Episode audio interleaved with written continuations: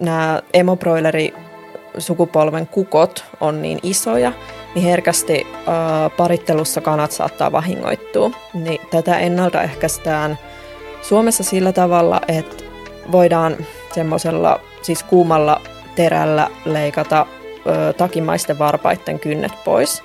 Ja tota, siellähän siis kanan kynsi on rakenteeltaan samanlainen kuin, kuin vaikka koiran kynsi, että siellä menee niin kuin, siis verisuonia, hermoja siellä sisällä. Eli siis käytännössä niin kuin amputoidaan tunteva kynsi pois sieltä, jolloin se ei sitten raavi kanojen kylkiä.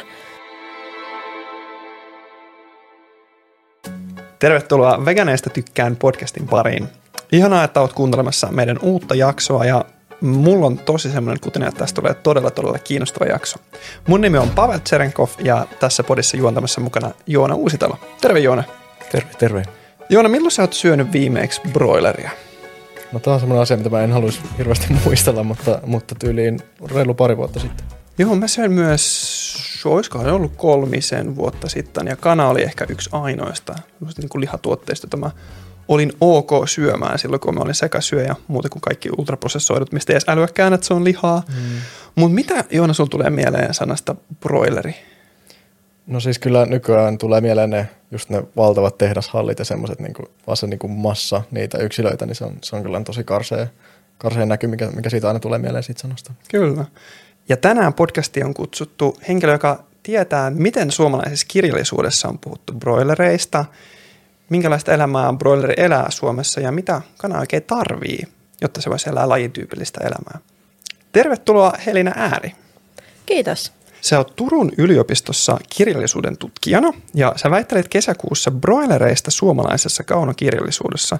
Tää oli semmoinen, mistä mä olin hei, että tekeekö Suomessa joku tällaista? Mä olin niin fiiliksissä ja mä luin tästä, oliko se Ilta-lehti tai Ilta-sanomat ja mä heti samana iltana, joskus kello kaksi yöllä laitoin, että Helinä tulee meidän podcastiin. Mahtavaa, että sä tulit tänne. Joo, kiva kun laitoit viestiä. Mitä muuta hei, sä haluaisit kertoa, että mitä muuta sä teet? Teet jotain muuta kanojen ja tai ehkä broilereiden parissa?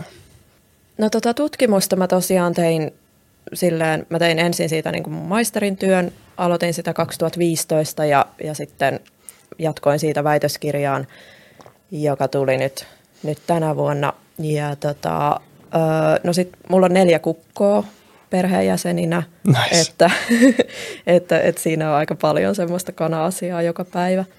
Ja muutenkin mä oon Mä tykkään lukea paljon kanoista, mä tykkään kuunnella ihmisten ajatuksia kanoista ja olen kasvanut kanojen kanssa osittain, että et, aika paljon kanoja elämässä. Jotkut sanoo, että ne on kissa-ihmisiä, koira-ihmisiä. Ootko sä kana-ihminen? Kyllä mä oon kana-ihminen. No niin, mahtavaa. Ja mä huomasin itsekin, että mä sanoin, että teetkö jotain muuta elämässä kanoihin tai broilereihin liittyen, mutta hetkinen, eikö broileri ole kana?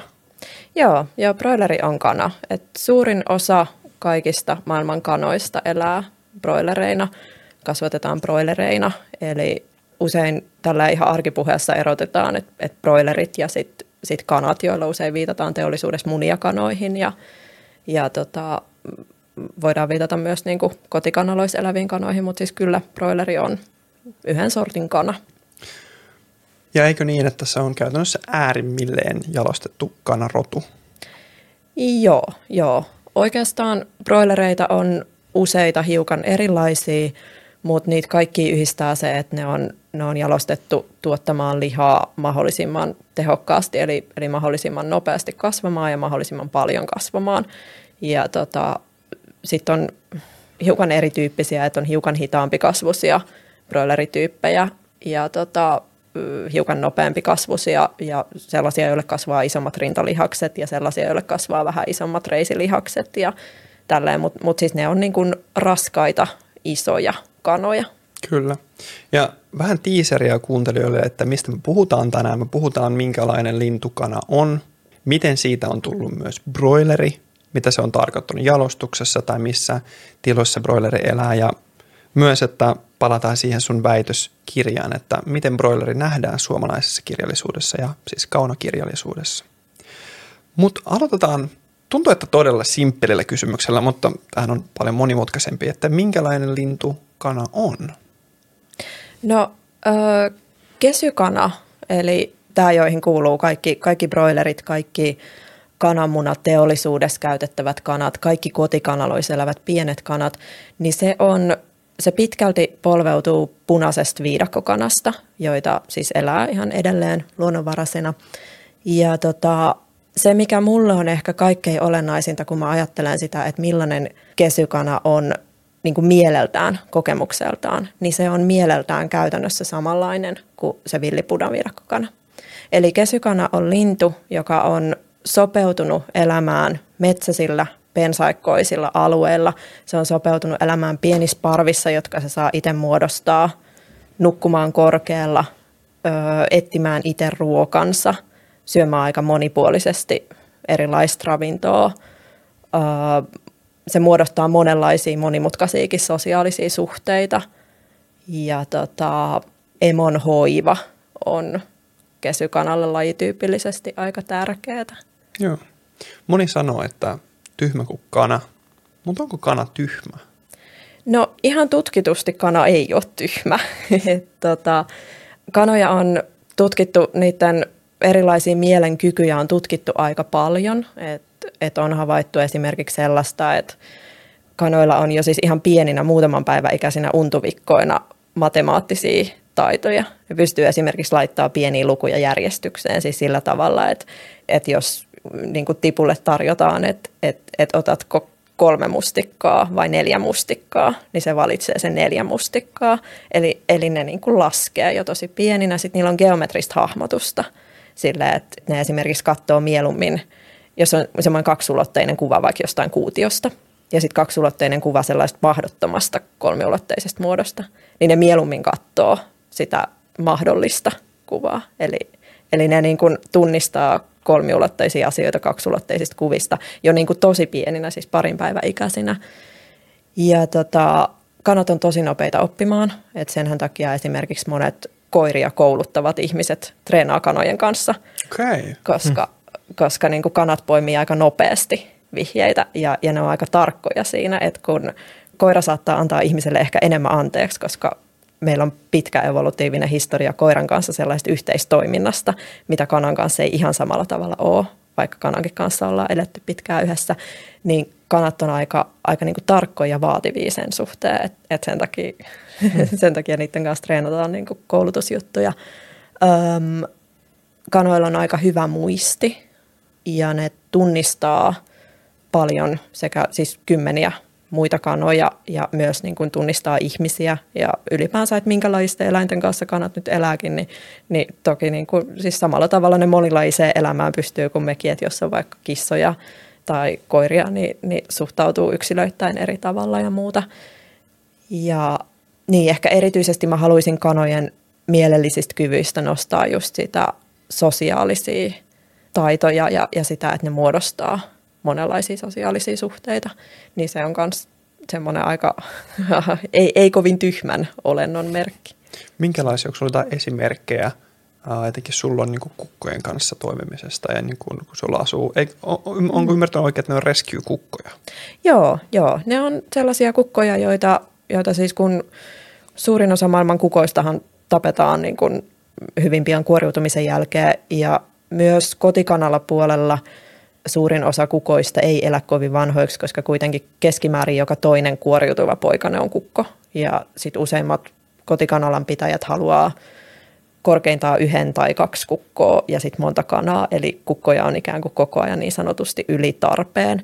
Niin tota, niitä paljon tarjotaan silleen pataan kasvatettavaksi tai, tai niin kuin koiran ruuaksi tai, tai tälleen. Että et nämä oli sellaisia kukkoja, jotka oli olivat patakasvatuksessa edellisellä omistajallaan ja tota, sitten hän oli laittanut ilmoituksen nettiin, että et, et jos joku nämä vielä haluaa, niin hän, hän voi mielellään myös antaa seuraavaan kotiin, että et hänellä ei ole niin kuin heille tarvetta, mutta, mutta tota, joo, että et tämä on niiden tausta.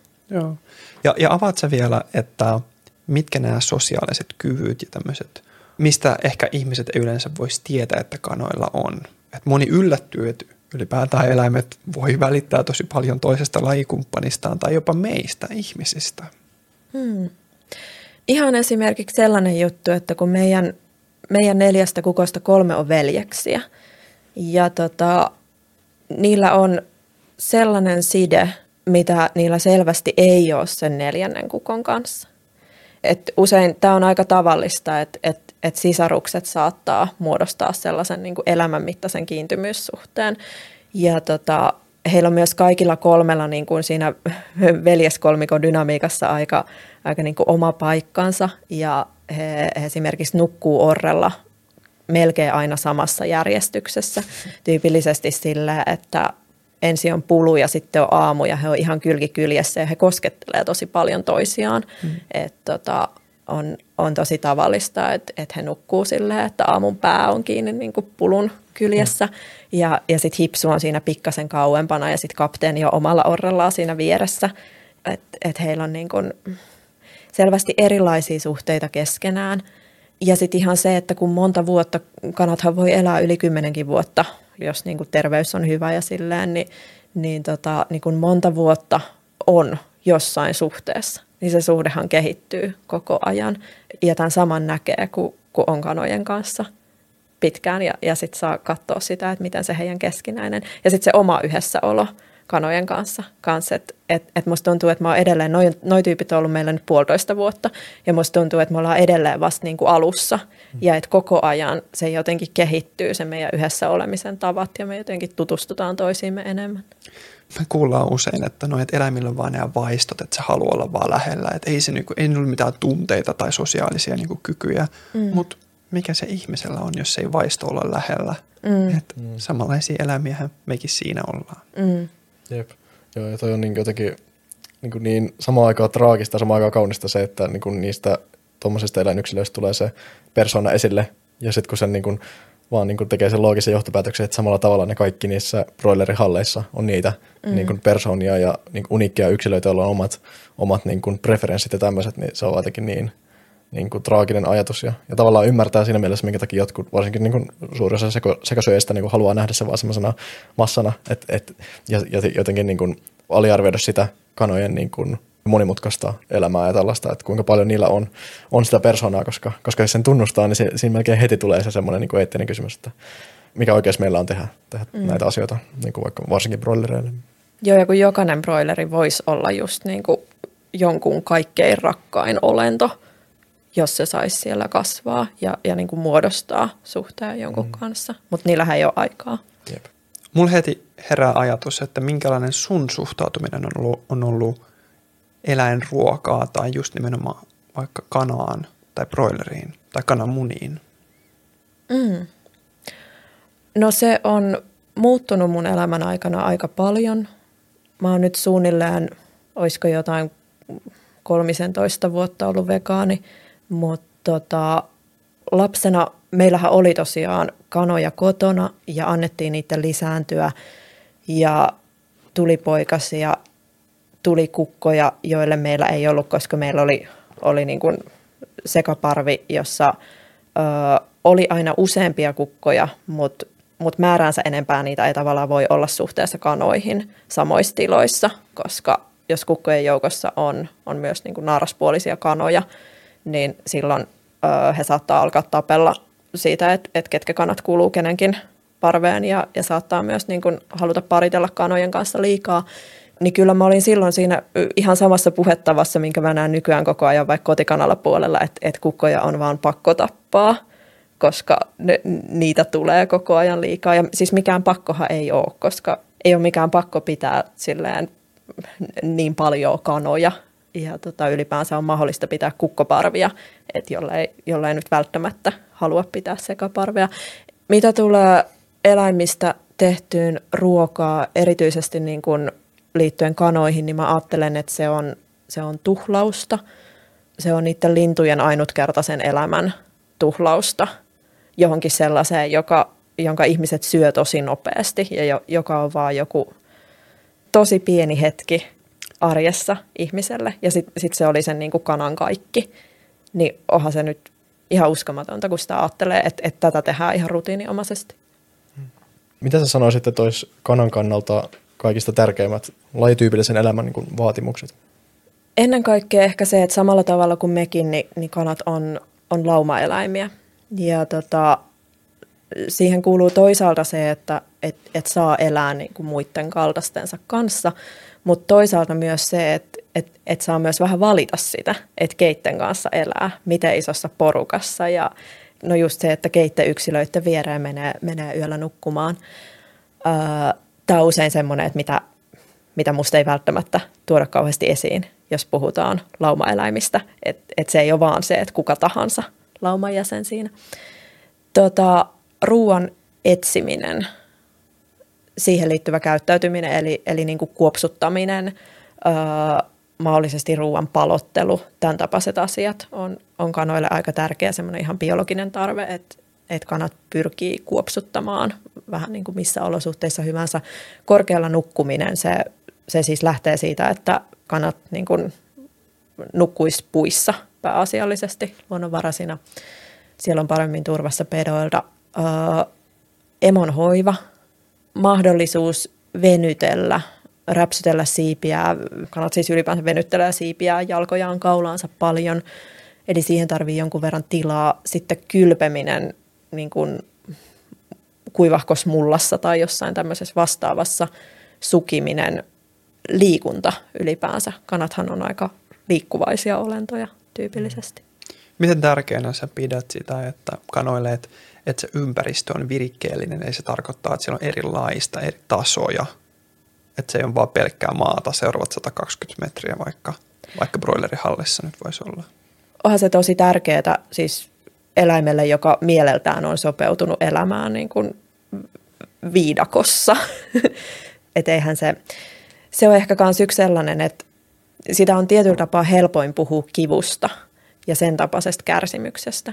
Mutta kyllähän semmoinen jatkuva tylsyys myös, mm. se, että tilassa ei ole mitään seikkailtavaa, tila on tosi monotoninen, niin onhan se tosi iso kärsimyksen muoto. Mm.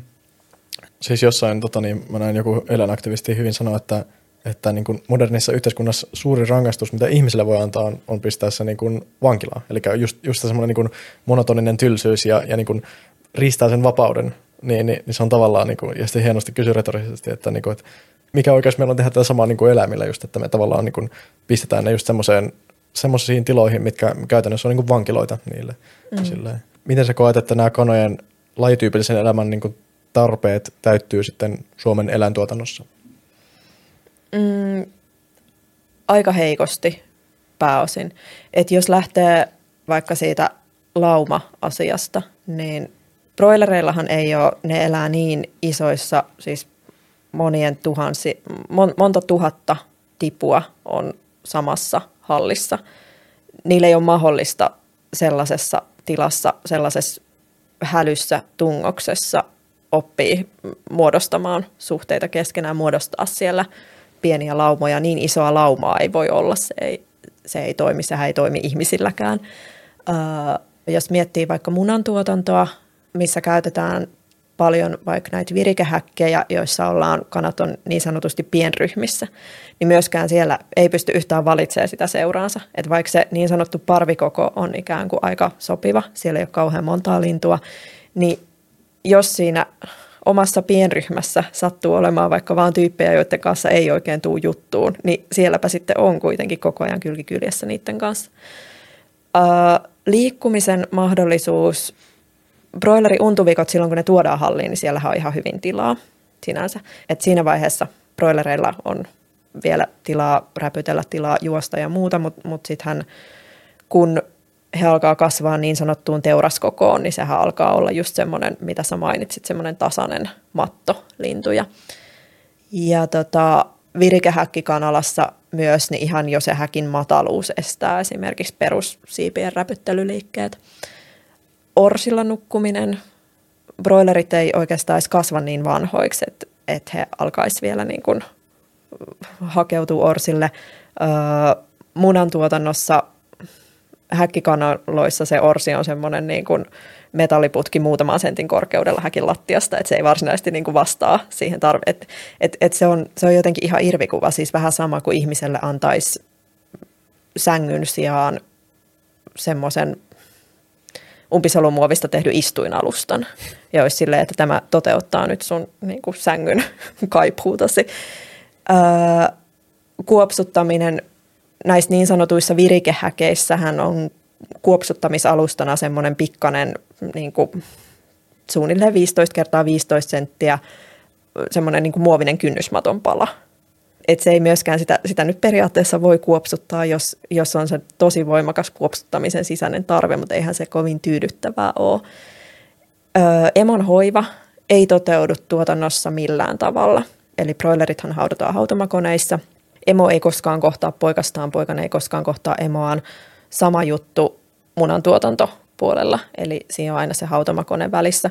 Ja kun kanahan hoitaisi poikasiaan silleen niin kuin kahdesta kolmeenkin kuukautta, silleen, että ihan, ihan siis pienkanaloissa tämä on aika tyypillistä, että, että, että jos kanaimo saa valita, että milloin hän lähtee vierottaa poikasia, niin, niin se on siinä, suunnilleen siinä vaiheessa. Eli kanaimo opettaisi poikasilleen kaikenlaisia elämän tärkeitä taitoja. Kylpeminen ei... No, broilerit periaatteessa voi kylpeä siellä turvepehkussa, mutta sekin alkaa olla vähän ahdasta sit vanhemmiten, ja broileri alkaa myös siinä niin sanottua teuraskokoa lähestyessään olla niin kipeä, että sillä keholla ei kauheasti kylvetä. Ja mua kiinnostaa vielä tämä sekä kananmunatuotannossa olevien sekä broilerituotannossa olevien lintujen terveys tosi paljon. Mm-hmm. Et pystyisit sä kertoa kananmunatuotannon ja broilerituotannon niin kuin terveydellisestä näkökulmasta suurimmat ongelmakohdat, mitkä ne on? Joo. Ö, kananmunan tuotannossa keskeinen ongelma on se, että, että ne kanat on jalostettu munimaan niin paljon, että se on tosi kova haaste heidän elimistölle. Eli tota, nämä punaviidakkokanat, niin nehän ei muni siis muutamasta munasta pariinkymmeneen munaa vuodessa, koska ne munitaan kesällä, sitten haudataan se pesue, sitten se pesue on siinä. Ja tota, se, se on niin kuin kerran vuodessa juttu.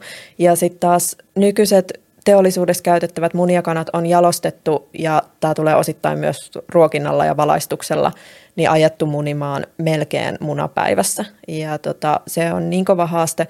Kananmuna on niin kuin kanan munasolu, jossa on sitten poikaselle ravintoa ympärillä ja se kuori.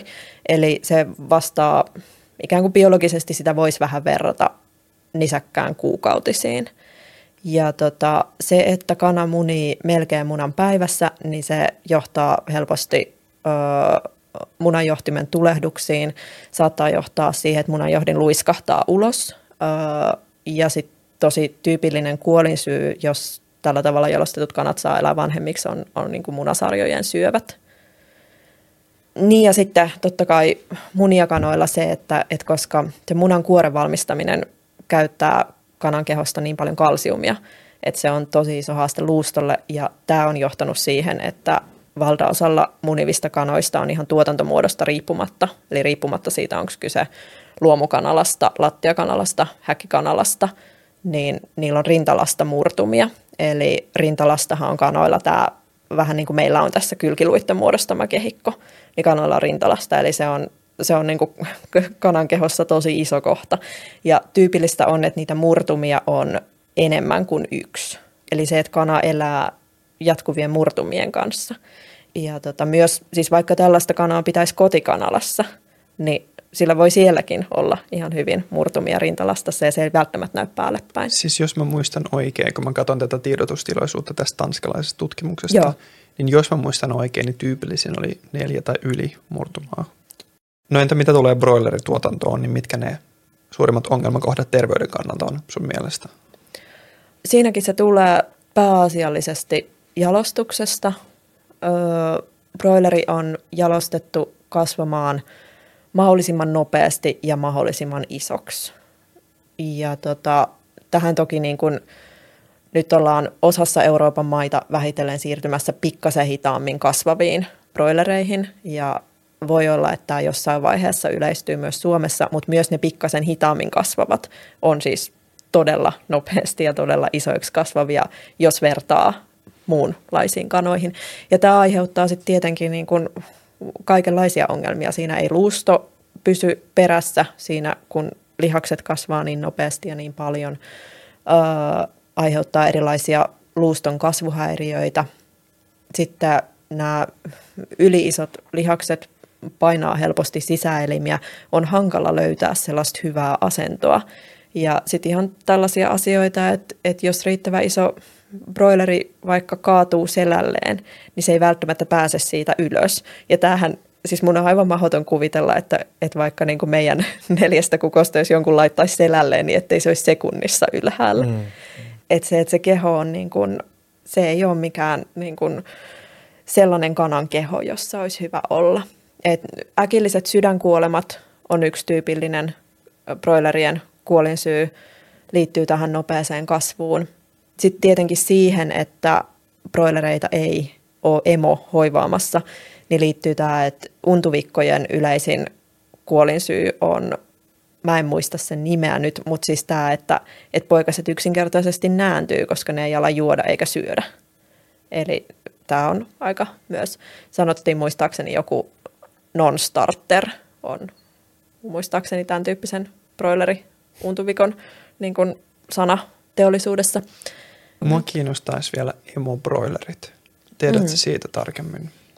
No emobroilereilla on sitten taas se, että kun he samalla tavalla kuin nämä tuotantopolven broilerit, eli nämä, jotka päättyy kauppaa ihmisten syötäviksi, niin myös emobroilerit kasvaa tosi nopeasti ja tosi isoiksi ja niillä on siis valtava ruokahalu, ihan niin kuin kaikilla broilereilla on, on tosi kova ruokahalu, öö, mutta koska emobroilerit elää paljon pitempään, koska, koska heihän pitää saavuttaa sukukypsyys ja, ja niin kuin, öö, paritella keskenään, jotta tapahtuu hedelmöittymisiä, jotta he pystyvät munimaan sitten hedelmöittyneitä niin sanottuja siitosmunia.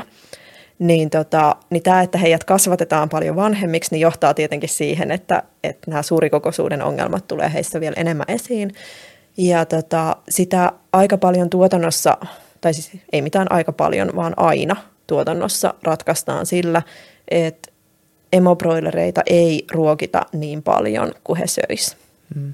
Heidän rehua säännöstellään koko ajan ja tota, tästä siis ihan vähän aikaa sitten pari vuoden sisään ilmestyi semmoinen just uusi suomalainen ö, siipikarjan kasvatuksen tämmöinen oppikirja, jota, jota käytetään niin kuin alan oppilaitoksissa.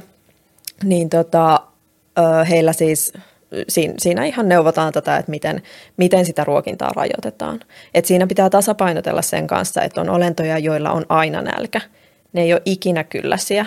Ja koska jos, jos heidät ruokkisi kylläisiksi, niin, niin he olisi niin isoja, että he ei pystyisi lisääntymään.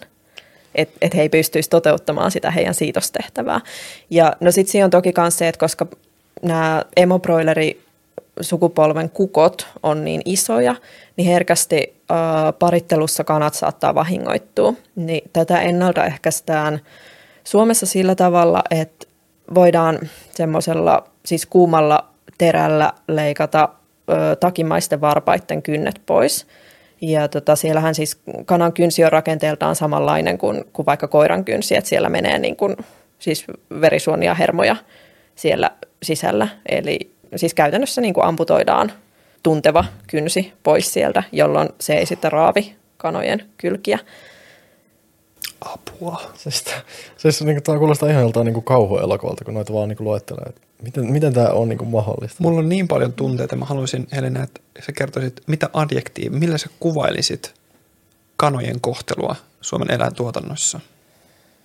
Mä en tiedä, sanoisinko mä julma vai vaan välinpitämätön, koska en mä usko, että tätä, niin kuin, siis tätä toimintaa, joka on niin kuin ihan selvästi järjestelmällistä väkivaltaa, jotain, mitä, mitä voisi ehkä kutsua kidutukseksi, rääkkäämiseksi, joksikin sellaiseksi. En mä usko, että sitä niin kuin pahuuttaan tehdään. Mm.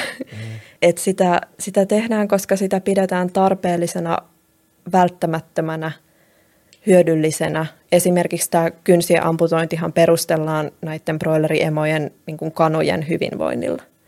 Eli ei se niin kuin varsinaisesti julmuutta ole. Mm.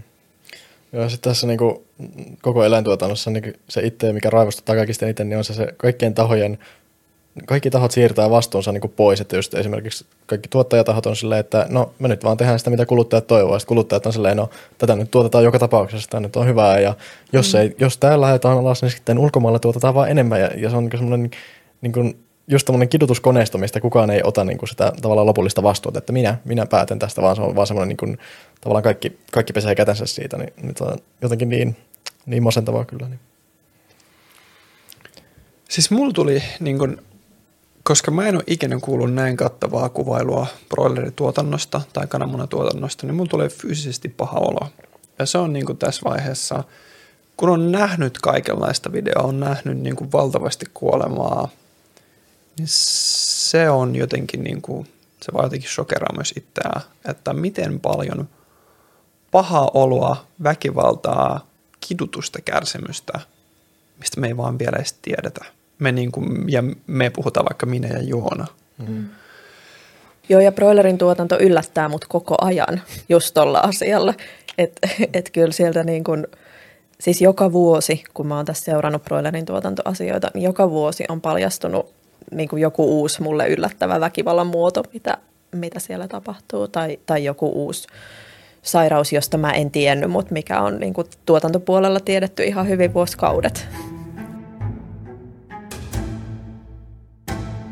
Mun mielestä nyt olisi hyvä puhua hetken siitä, miten eläintuotannon tahot puhuu näistä samoista asioista, mitä sä oot esittänyt, tai ylipäätään tuotantomuodoista tai hyvin tai pahoinvoinnista. Niin mä nostan muutaman asian, mitä uh, mun tuli mieleen, kun mä kuuntelin tänään tähän jaksoon vähän preppaa, niin podcasteja aiheesta broilerit, aiheesta kananmunatuotanto. Ja n- nyt jos joku haluaa kuunnella näitä podcasteja, niin t- tässä on näiden nimi. Eli tämmöinen kuin Suomen Broiler-yhdistys ry:n peräkanaa. Tämä on tullut vuonna kaksituhattakaksikymmentäyksi, niin tuli viisi jaksoa ja ne käsitteli tämmöisiä aiheita kuin broilerin matka, broilerin hyvinvointi ja ruokaturvallisuus ja näin ollen. Uh, erittäin kiinnostava podcast, jos haluat tutustua, mitä he ovat mieltä. Tilalliset ja Broiler-yhdistys ry. Ja siellä kuulin tämmöisen kuin, että siellä kutsuttiin tätä niin kuin hallia, missä broilerit asuu, niin yhdeksi parveksi.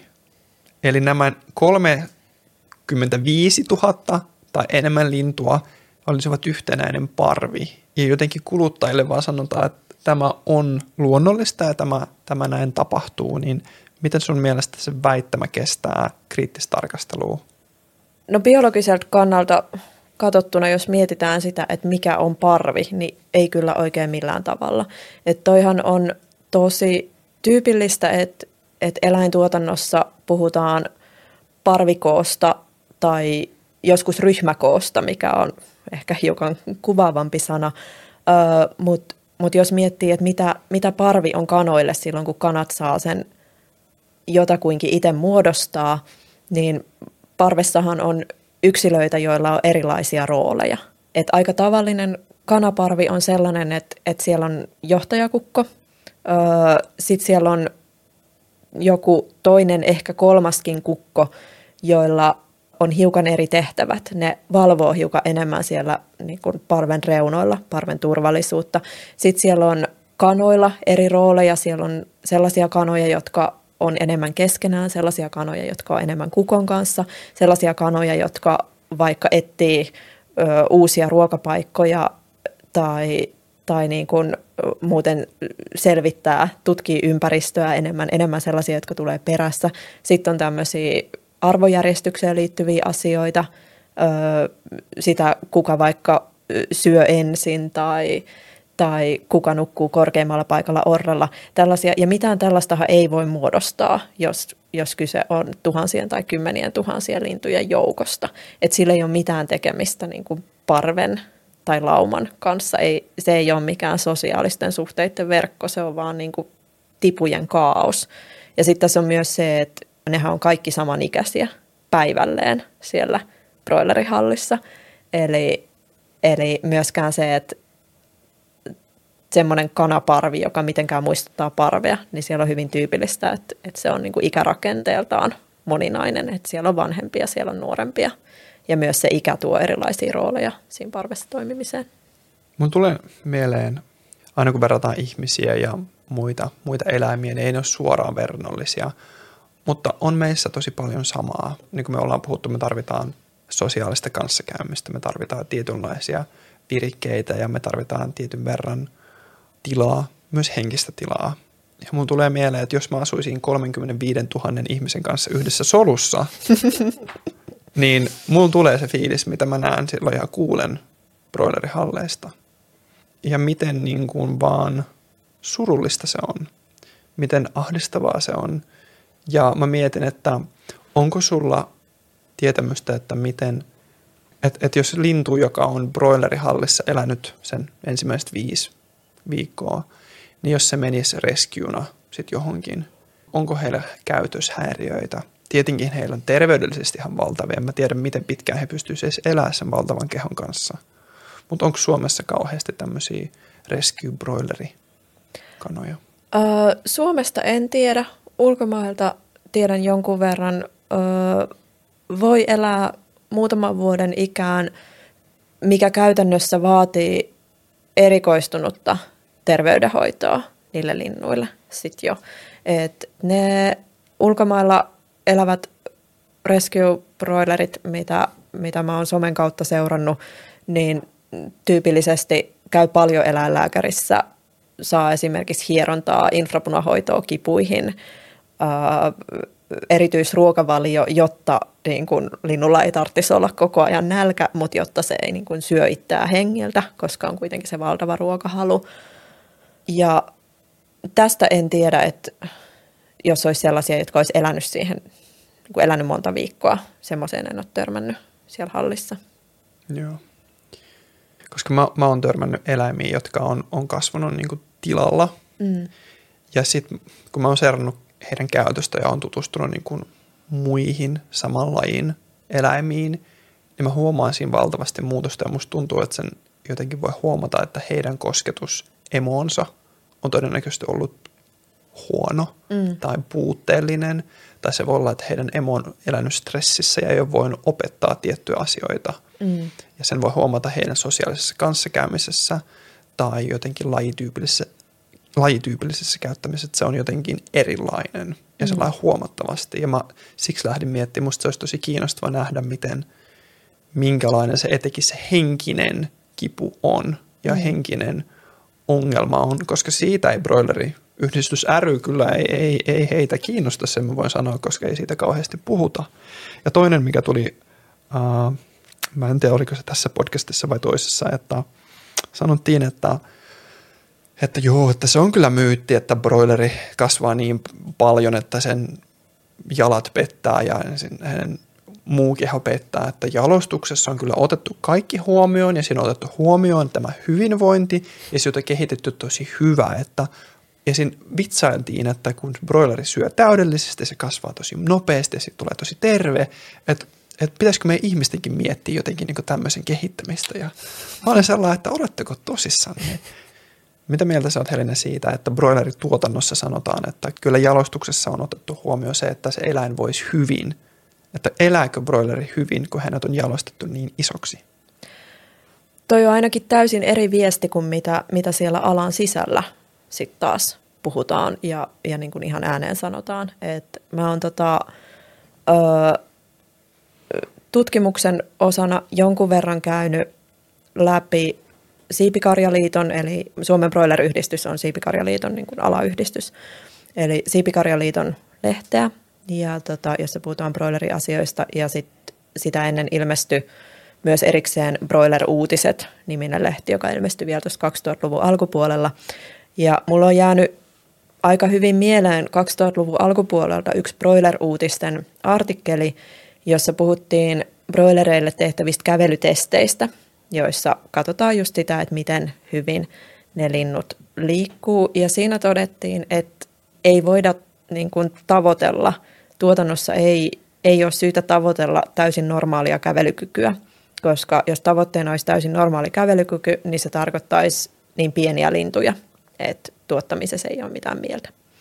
Ja tota, kaksituhattaluvun alustahan broilerin koko on vielä pikkasen kasvanut. Et jalostushan on mennyt aika paljon siitä eteenpäin. Toki sen jälkeen ollaan myös kehitetty muualla näitä hidaskasvuisempia jalosteita, mutta niitä ei Suomessa käytetä kuin parin luomutilalla tähän mennessä. Et tota, kyllä siellä niin kuin alan sisällä ihan suoraan todetaan, että normaali kävelykyky ei ole tavoite, niin kyllä se nyt kertoo jotain broilerin terveydestä. Niin, ja sitten kuinka paljon niitä sitten löytyy kuolleena, mm, että ei, ei pysty nousemaan syömään tai joo. juomaan. Mm. Mm, se on, on niin, niin käsittämätöntä. Jotenkin ehkä se niin kuin ajatus, mikä itsellä aina on tuossa, niin, niin mä en enää edes oleta, tai varmasti aika harva vegaani enää olettaa, että, että niin kuin eläintuotannon tahot yrittäisi kertoa mitä, niitä faktoja, vaan se on vaan niin kuin, se on business ja ne, ja ne niin kuin tekee kaikkensa niin kuin varmasti ihan loppuun asti. Sama, sama niin kuin turkisteollisuuden kanssa, niin nehän on varmasti ihan hamaan loppuun asti sillä, että jotain eettistä ja jotain kannattavaa ja ihmiset haluaa tätä ja meidän pitää tehdä tätä ja kaikki mahdolliset perustelut, että ei siellä ole niin kuin tavallaan totuudella väliä, vaan se on oikeasti vaan se, niin kuin, että se on vaan business tavallaan. Multa kysyttiin eilen, mä pidin liveä TikTokissa, että meinaatko sä, että Valio valehtelisi? Ja mä sanoin, että kyllä. Että, mutta todennäköisesti myös tosi nuoria ihmisiä, jotka mm. ei vielä ymmärrä, että yritykset, kyllä yritykset valehtelevat siis ja kyllä myös vegaaniyritykset voivat valehdella, että se ei ole mitenkään vaan, että eläintuotanto, vaan mm. yritykset mm. ylipäätään alasta huolimatta voi vastuullisuuspestä, voi valehdella ja piilottaa ihmisoikeus- tai eläinoikeusrikkomuksia. Mm. Nyt varmaan kaiken tämän jälkeen jotkut sekasyöjä kuuntelijat saattaa miettiä, epätoivoisestikin, että, että onko nyt jotain tiettyä brändiä tai jotain, joku kananmunatuote, minkä voisi ostaa niin kuin, hyvällä omalla tunnolla. Että onko, koetko sä, että on mitään niin kuin, eettistä broilereihin tai kananmuniin liittyvää tuotetta? Mm, ei kyllä äkkiseltään tuu mieleen.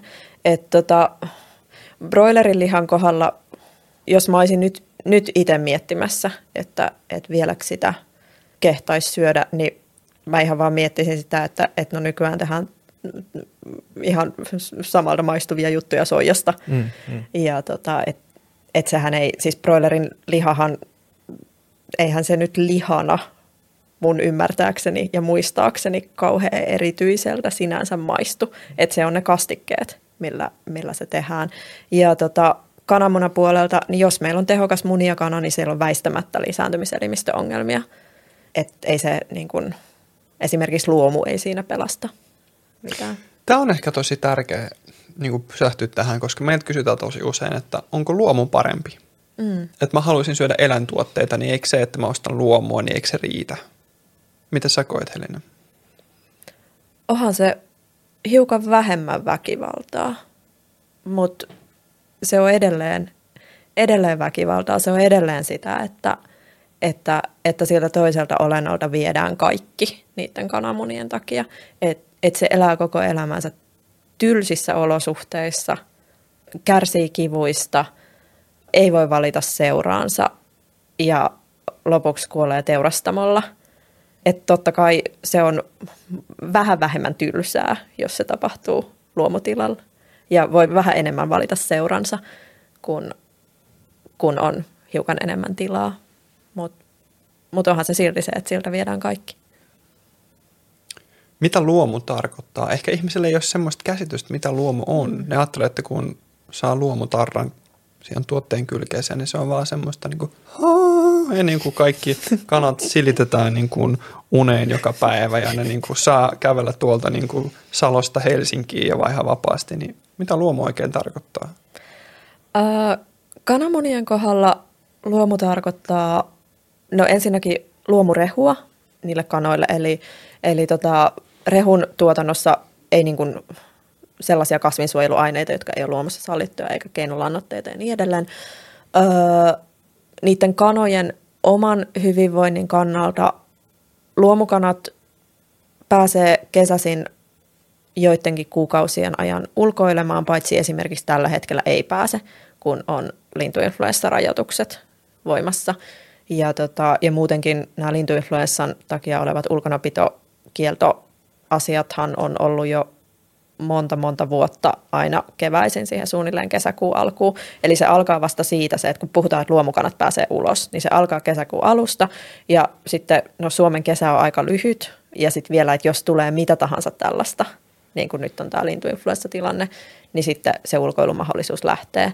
Öö, heillä on enemmän tilaa, heillä on ikkunoita, heillä on paremmat pesät, orsia, mutta heillä on edelleen aika suuret parvikoot, sellaiset parvikoot, että et, et se ei varsinaisesti niin kuin ole parvi. Parvea ei voi, ei voi välttämättä sellaisissakaan olosuhteissa oikein muodostaa, ja, ja heillä on edelleen ne sairaaksi jalostetut kehot. Jos sun eteen tulisi työmatka ja sun pitäisi jättää johonkin sun, oliko se kolme vai neljä kukkoa? Neljä kukkoa. Hoitoon, niin jättäisitkö luomu kanalaan? En mä kyllä, en, en mä kyllä jättäisi. Mun mielestä se kertoo aika paljon, että jos, se on, niin kun, jos se ei henkilö, joka rakastaa hänen niin kun, mm. hoidossa olevia eläimiä, pystyisi jättämään, tai jos et sä ole kuuntelija valmis viedä sun koiraa teurastamolle eutanasiaan niin sanotusti, niin mm. ehkä se kertoo myös paljon. Mm. Niin ja ihan senkään takia en jättäisi, että siis, siis sehän myös koskee ihan kaikkea teollista kananmunan ja kananlihan tuotantoa, että mitään niin kuin yksilökohtaista terveydenhoitoahan nämä linnut ei saa. Ja mun kukoista yksi on sellainen, joka tarvitsee päivittäin monta kertaa silmätipat, koska silloin se kärsii kroonisesta silmien kuivuudesta, pystyy elämään ihan hyvin, kun se saa kostuttavia silmätippoja silleen, sanotaan kolmesta viiteentoista kertaa päivässä, mutta tota, mut mitään tällaista hoivaa ei luomukanatkaan saa. Niin ja se niin kun nyt todella liberaalisti käytän sanaa hoiva, niin se hoiva broilerituotannossa on niin kun niskat poikki. Mm, jos, no. jos kävelee huonosti, jos makaa ja ei pysty, niin heitä ei viedä eläinlääkäriin ja se elämä on siinä. Joo.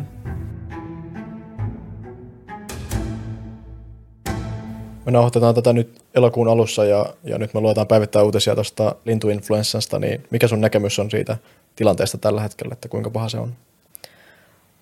Öö, sekä globaalisti että Suomessa, niin tilannehan on nyt pahempi nimenomaan tämän korkeapatogeenisen H viisi N yksi virusmuunnoksen suhteen kuin, kuin mitä se on ollut koskaan aikaisemmin. Ja näin on voinut sanoa jo tässä niin kuin viimeisen reilun vuoden ajan. On koko ajan voinut sanoa, että tilanne on pahempi kuin koskaan aikaisemmin. Eli tota, öö, tällä hetkellä me menetetään lintuinfluenssalle kokonaisia luonnonvarasten lintujen yhteisöjä. Linnut kuolee, lokkeja menee perhekunnittain, menee parvittain. Lokithan on niin kuin monimutkaisia yhteisöeläimiä niin kuin mekin. Ja, ja siellä on tällä hetkellä tilanne se, että siellä levii tauti, joka niittää melkein kaikki, joiden kohdalle se osuu.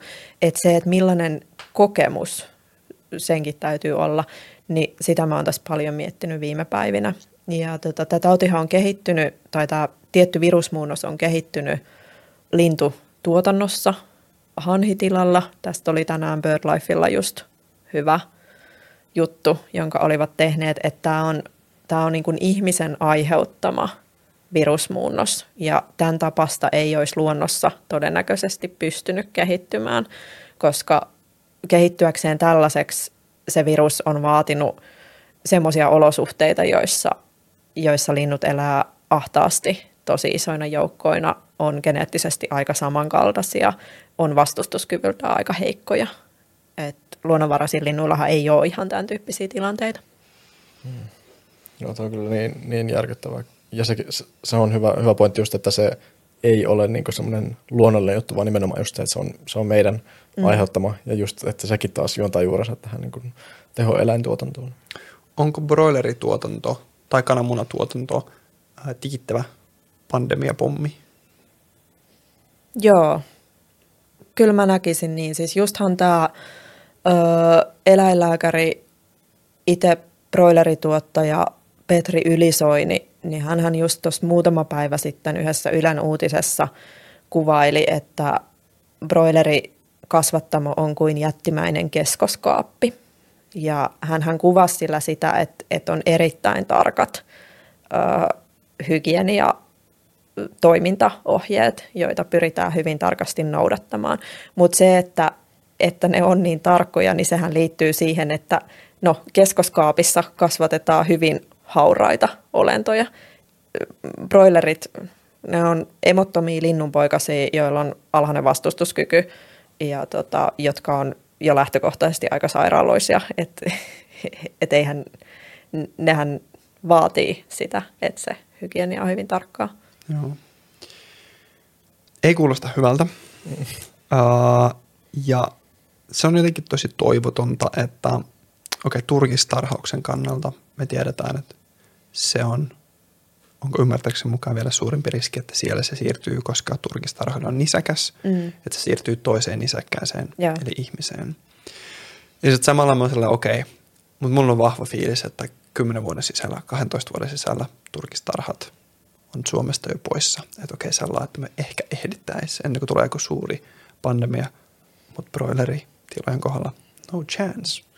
Että tällä hetkellä, kun Atria rakentaa mitä neljänkymmenen mm. miljoonan vai miljardin investointia jättitehdasta tai kasvattamoa tuonne Länsi-Suomeen, jos muistan oikein, ja broilereita syödään joka vuosi enemmän ja enemmän. Se on ohittanut sika, sikalihan määrän, mitä me syödään vuodessa. Niin se on jotenkin vaan niin kuin juna, joka on ladattu pandemialla, kärsimyksellä, väkivallalla, kuolemalla. Se vaan niin kuin menee ihan päin meitä koko ajan. Mm. Ja se ei ole pysähtymässä mihinkään, se vaan kiihdyttää. Ja se on jännä, kun se on ihan kuin jotain teflonia, että et siihen ei niinku tunnu jotenkin tarttuvan toistaiseksi mikään siihen kasvuun. Että sehän on myös täysin fossiiliriippuvainen ala, mm. mikä on niinku yksi syy, minkä takia se, se olisi ehdottomasti niinku ajettava hallitusti alas. Että äh, broilerihallissa, koska se on paikka, jossa on emottomia untuvikkoja, joiden kuuluisi olla vielä niin kuin emon alla lämmittelemässä iso osa päivästään, niin siellä on alkuun aika korkea lämpötila, sitten sitä vähän lasketaan, mutta se on kasvatuksen loppuvaiheessakin, se on korkea lämpötila, öö, toimii ympäri vuoden, eli myös talvipakkasilla vaatii valtavasti lämmitysenergiaa, öö, kuivikkeena Suomessa käytetään edelleen lähes pelkästään turvetta, ja tota, kuiviketurpeeksihan kelpaa vaan semmoinen öö, niin sanottu pintaturve. Eli se ei ole niin kuin liian hajonnutta, se syvemmällä oleva turve on, on niin kuin liian hienojakoista kuivikkeeksi. Eli kuiviketurpeen käyttö vaatii jatkuvasti uusien ja uusien soitten ottamista turvetuotantokäyttöön. Uh. Ja siitä ei ole haluttu, siis sillähän mietitään vaihtoehtoja, koska alalla tiedetään itsekin, että tätä ei voi loputtomasti jatkaa. Mutta toistaiseksi suomalainen broilerin tuotanto on vahvasti turveriippuvaista ja tota... lämmitysenergiaksi on käytetty muun muassa öljyä, puuhaketta, joka on myös vähän kyseenalainen asia, että halutaanko metsiä polttaa siihen, että, että voidaan tehdä tämän tapasta riskialtista ruoantuotantoa ja sitten myös polttoturvetta. Jos mä pelaisin epäeettisyys bingoa, niin mä huutaisin kyllä tässä vaiheessa. Koko ajan vaan niin kuin lisää ja lisää syitä. Niin kuin. Ja se ei ole omavarainen, kaikki tuodaan mm. Ruotsista. Niin, sekin vielä. Ja, ja mitä sitten ne kaikki rehut, mistä, mitä ne niin kuin syö, mistä ne tulee pääosin? Tai? Suomessa käytetystä broilerin rehusta aika iso osa kasvatetaan Suomessa. Mm. Et, et on aika tavallista, että broileritilalla on omia peltoja, joilla, joilla kasvatetaan sit muun muassa äh, kauraa ja vehnää osaksi sitä broilerien rehua. Tai sitten ostetaan niin kun, lähitiloilta. Sitä, mutta sitten käytettäisiin, tuli just heinäkuussa tuli ulos sellainen tutkimus, jossa tarkasteltiin suomalaisen broilerin rehun vaikutuksia ilmastonmuutokseen ja vesipulaan. Öö, niin tilanne sen rehun suhteen on se, että se ei tällä hetkellä ainakaan ole ihan pahimmasta päästä kuin ilmastonmuutoksen ja, ja vesipulan aiheuttajina, mutta kyllä ne niin kuin isoja lukuja on, kun sitä katsoo ja miettii, että mitä tällä kulutuksella saadaan. Mm. Et toki jos vertaa sianlihan tuotantoon tai, tai vertaa naudanlihan tuotantoon, niin broilerihan on ilmastonmuutoksen kannalta, vesipulan kannalta tietyssä mielessä ekologisempi ratkaisu. Mutta on aina se, että et, et, et, olisiko syytä verrata siihen, joka ei ylipäänsä tuota tämän tyyppisiä ongelmia ollenkaan tässä määrin mm. kasvintuotantoon. Niin, ja se on hyvä kaikille painottaa, että se vegaaninen ruokavalio on kaikista paras aina. Et, mm, et tosi monet tekee tuon vertailun just silleen, että et joo, no broileri on parempi kuin sianliha, joten niin tämä on ekologisin mahdollinen, mikä ei ole totta tietenkään. Joo, ja just se, että koska broilerissa on niin iso tämä tautiriski, niin siis se, että et, et broileri kasvattamalla voi koska vaan kehittyä myös uusi muunnos vaikka lintuinfluenssaviruksesta, jonka kanssa me voidaan olla jollain uudella tavalla lirissä, mm. niin mä näkisin sen isona ekologisena kysymyksenä myös. Mm, kyllä, joo. Me ollaan päästy kana-aiheessa vasta alkuun, ja me jatketaan Helinän kanssa seuraavassa jaksossa muun muassa näistä aiheista. Minkälainen historia broilerituotannolla on Suomessa ja mistä kaikki oikein lähti? Vielä seitsemänkymmentä vuotta sitten broileri ei saanut Suomen kaupoissa, mutta nyt sitä syödään eniten. Mitä näin on saattanut käydä ja miten broilerin syönnin kehitys on näkynyt kirjallisuudesta ja miten broilereista ylipäätään puhutaan sarjakuvissa, kirjoissa ja julkaisuissa? Helinä, me kiitetään sinua suuresti tästä jaksosta ja jatketaan vielä seuraavassa. Kiitos.